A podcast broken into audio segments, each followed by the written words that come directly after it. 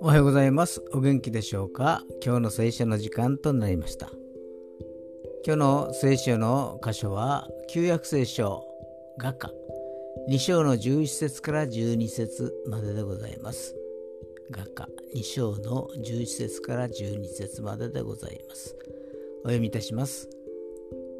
ご覧冬は去り雨も過ぎていったから地には花が咲き乱れ借り入れの季節がやってきて山端の声が私たちの国中に聞こえる。アメ桜の開花だよりを聞くとなんだか嬉しくなるものです。春は必ず訪れるものです。どんな人の上にもどんな場所の中にもどんな問題の最中でも心の中に桜の花を咲かせてくださるのです。その桜も創造主からの贈り物なのです。